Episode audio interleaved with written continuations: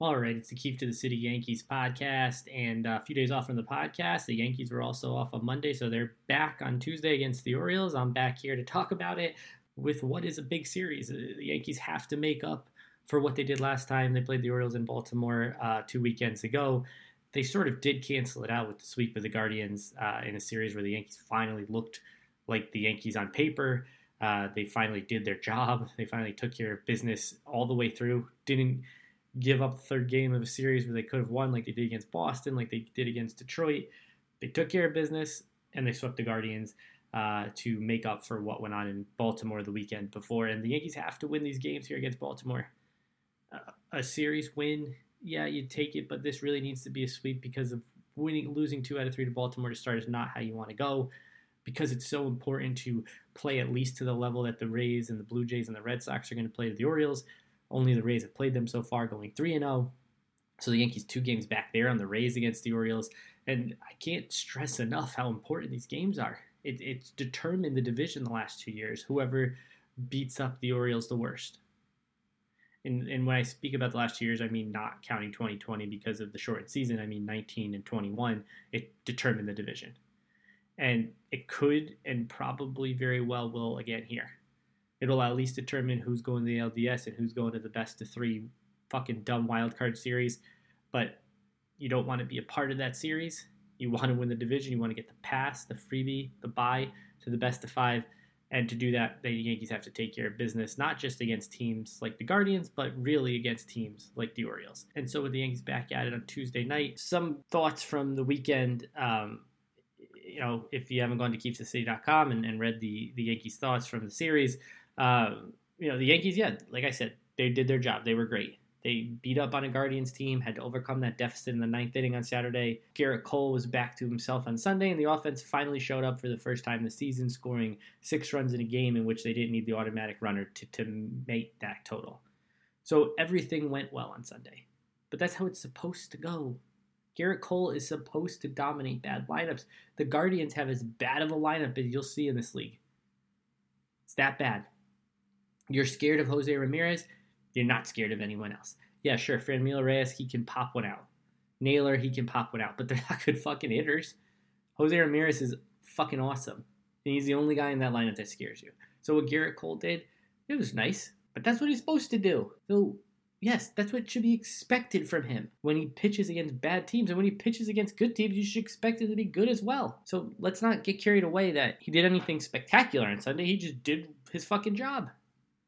And last week, when he pitched horribly in Detroit, one and two thirds innings, the five walks, walking in a run for the first time in his career, I, I joked on Twitter, but it, it, really wasn't a joke that Kyle Higashioka should be worried because he sort of kept his job with the Yankees because of being Gerrit Cole's personal catcher. And that personal catcher relationship eventually kicked Gary Sanchez off the Yankees because Boone picked Higashioka over Sanchez. And if he was never going to play Sanchez, the front office wasn't just going to lose him at the end of the season for nothing. So they put him in that deal to the Twins that got them Donaldson and uh, Kiner Falefa and Rortvedt. So Higashioka won out over Sanchez on the simple fact that he could catch Gerrit Cole, which to me never fucking made any sense. Because Gerrit Cole in 2021 pitched to, to Sanchez on opening day was fine pitched to him when Higashioka was on the COVID list. He was fine. There's no difference in performance. And then comes Sunday. I joked that Higashioka would be the next scapegoat because post sticky stuff, Cole's had the hamstring problem on opening day, the pregame ceremony problem. He's had Vlad Guerrero Jr. problems, tipping his cap to him, literally tipping his cap in the middle of the game. He's had weather problems. There's always a reason for why he's not performing. And so the next reason was going to be, well, let's change up the fucking catcher. And that's what the Yankees did on Sunday. They put Jose Trevino back there, and Trevino caught over Higashioka the first time since opening day last year. When Higashioka is healthy, he did not catch Cole. And Cole had his best start of the season, so you can fucking bet that Trevino will be in there Cole's next start. And now it's like, well, why is Higashioka on the fucking team? Because he can't fucking hit. His defense isn't any good, and he's not the personal catcher to Cole anymore. So what is he doing? the Yankees really fucked themselves in the catching situation because they picked Higashioka over Sanchez because they always played Higashioka in the bigger games. I mean, he played in the one game playoff. He played five of the seven playoff games in 2020. So, and now, now the guy doesn't fucking play. And he shouldn't play. Trevino's better than him. He's much better than it. And Aaron Boone saying that it, it was something he wanted to do to get Trevino back there. It had nothing to do with fucking Aaron Boone. He had as much uh, about that decision as I did. If you think that Gerrit Cole doesn't decide who catches him, you're fucking lost. That that was a Gerrit Cole decision.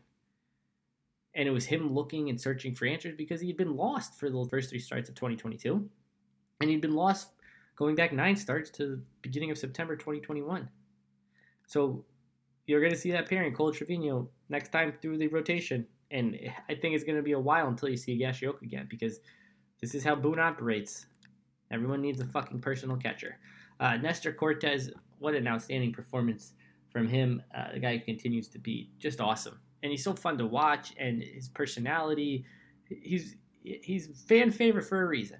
And two years ago, three years ago, actually now, he when he was on his first go around with the Yankees, he couldn't have been worse. And he was sort of paired with Chad Green every fifth day. Green would open, Cortes would piggyback.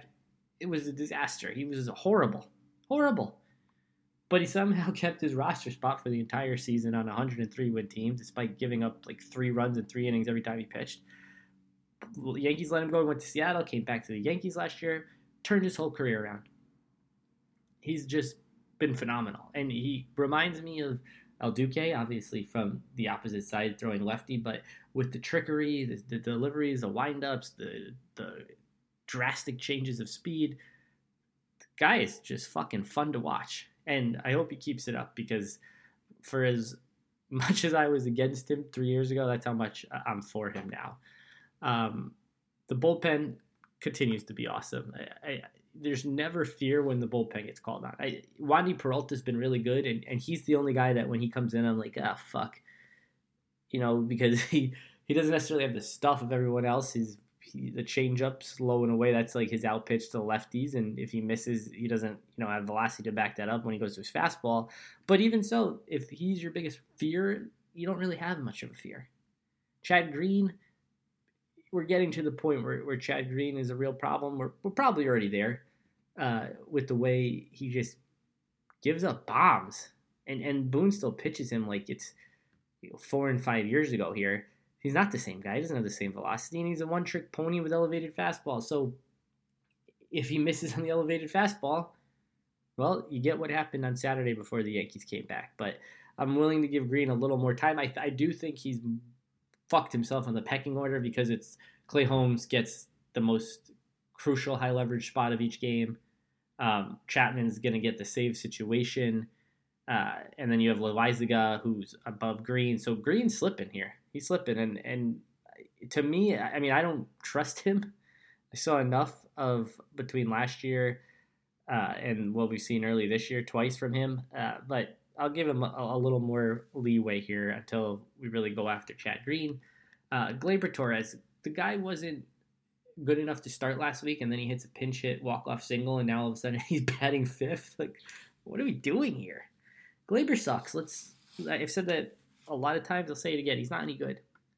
And the pinch hit walk off single on Sunday doesn't change, and Saturday doesn't change that. Uh, and he's a Boone favorite. He's like Aaron Hicks. He's like Kyle Higashioka. So when he does one thing well, it's good enough to get him from off the bench, from through the bottom of the lineup to the number five spot on Sunday. And if it, this was Gary Sanchez or Clint Frazier, uh, you know, they'd have to do just have like a Barry Bonds like run for three weeks to get out of the bottom of the order, and one bad game to go back down.